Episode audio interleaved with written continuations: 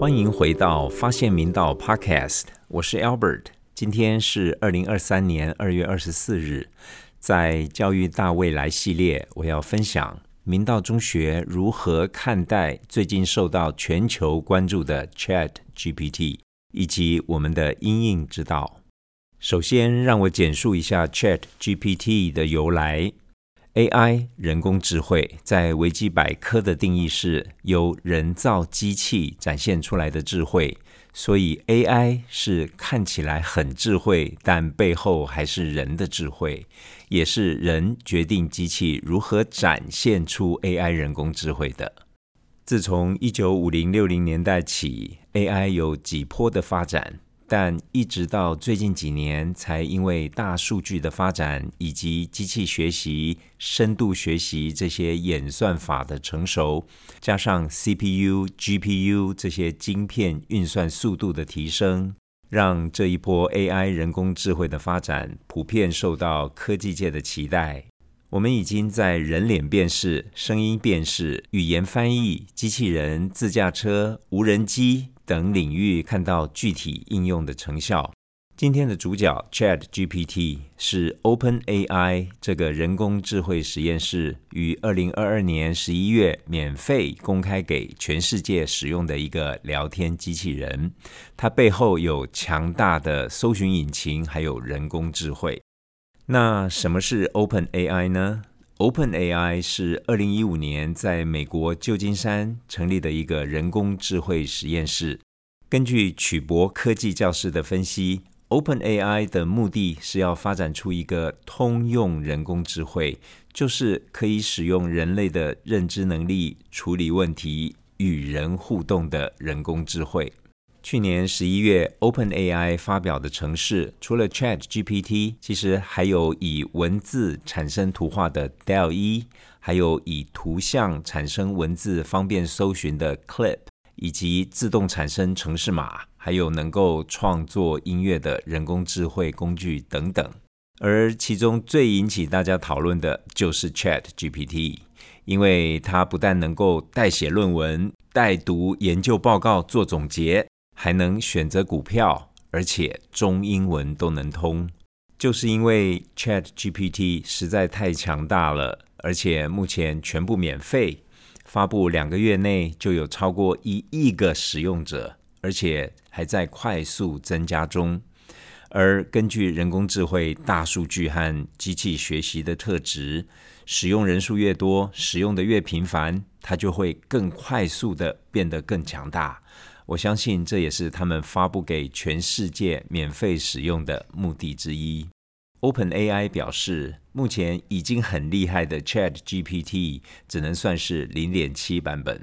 经过大家的使用，让它变得更强大之后，就会发表 ChatGPT 的一点零正式版，相信会更惊人。但是 ChatGPT 真的有那么神吗？首先，乍一看它给的答案，大概很难看出这是机器人写的，这已经算是蛮厉害的了。但是，如果你仔细阅读内容后，会发现，虽然中英文的遣词用字还有文法都没什么问题，但内容不见得正确，而且总体而言呢，只能算是个四平八稳、一般水平的回答。因此，我认为 Chat GPT 就是一个能够大概读懂我们提出问题的搜寻引擎，但有别于 Google，只是把海量资料丢给我们自己一一解读。Chat GPT 则能够用大数据分析所有搜寻的结果，并使用人工智慧演算法，把它们同整成一个看起来很有智慧的答案给我们。所以，你会放心直接用 Chat GPT 代写作业或论文吗？我建议不要。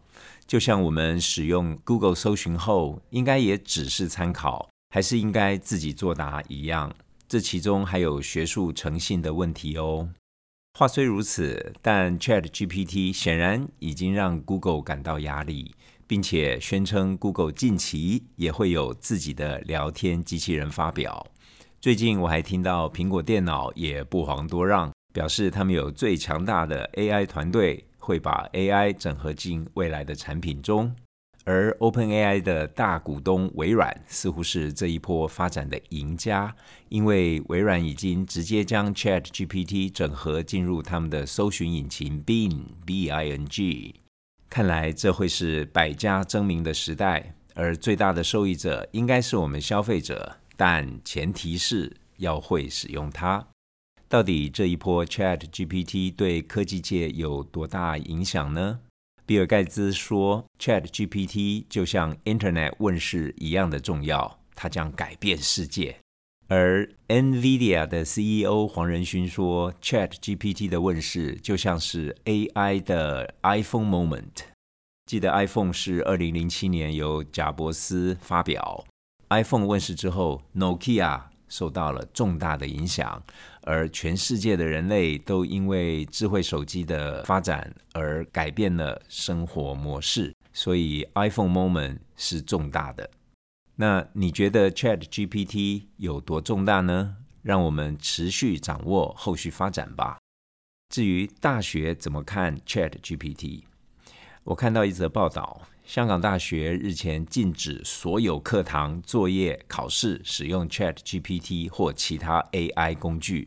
违背的人呢，视为抄袭。这是香港首间禁止使用 AI 工具的大学，而台湾大学却说，本学期将由教发中心发展专业说明，要将 Chat GPT 视为教学优化的契机，鼓励教学更着重课堂知识的实践，而非单纯的内容转述或记忆。另外，教学现场也需因应新工具的发展，适时调整。我更支持台湾大学的观点。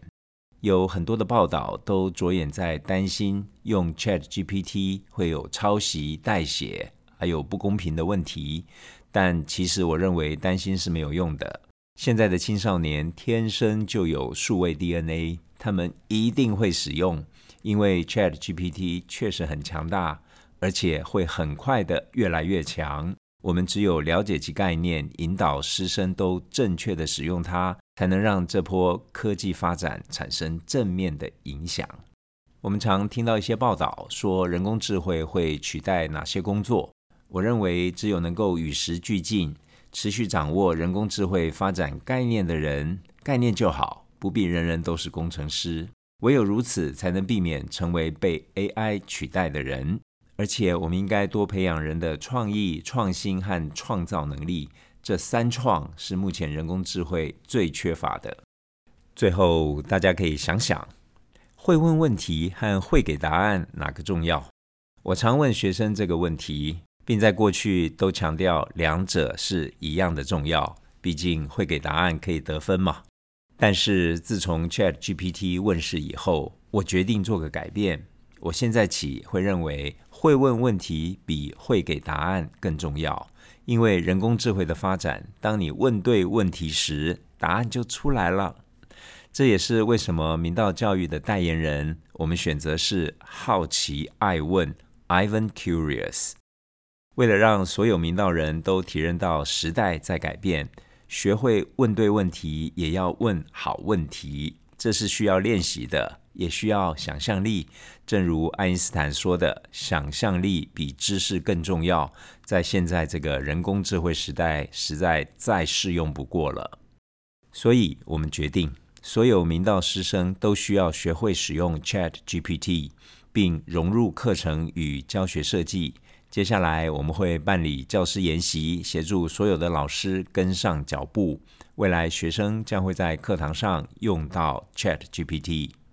二二八有四天的连假，我鼓励所有明道人都去注册一个 Chat GPT 账号。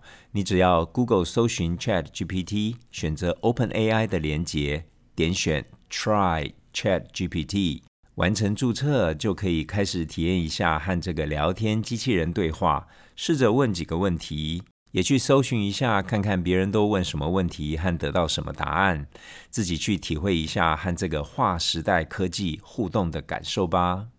我有信心，明道人与时俱进，绝不会被人工智慧取代。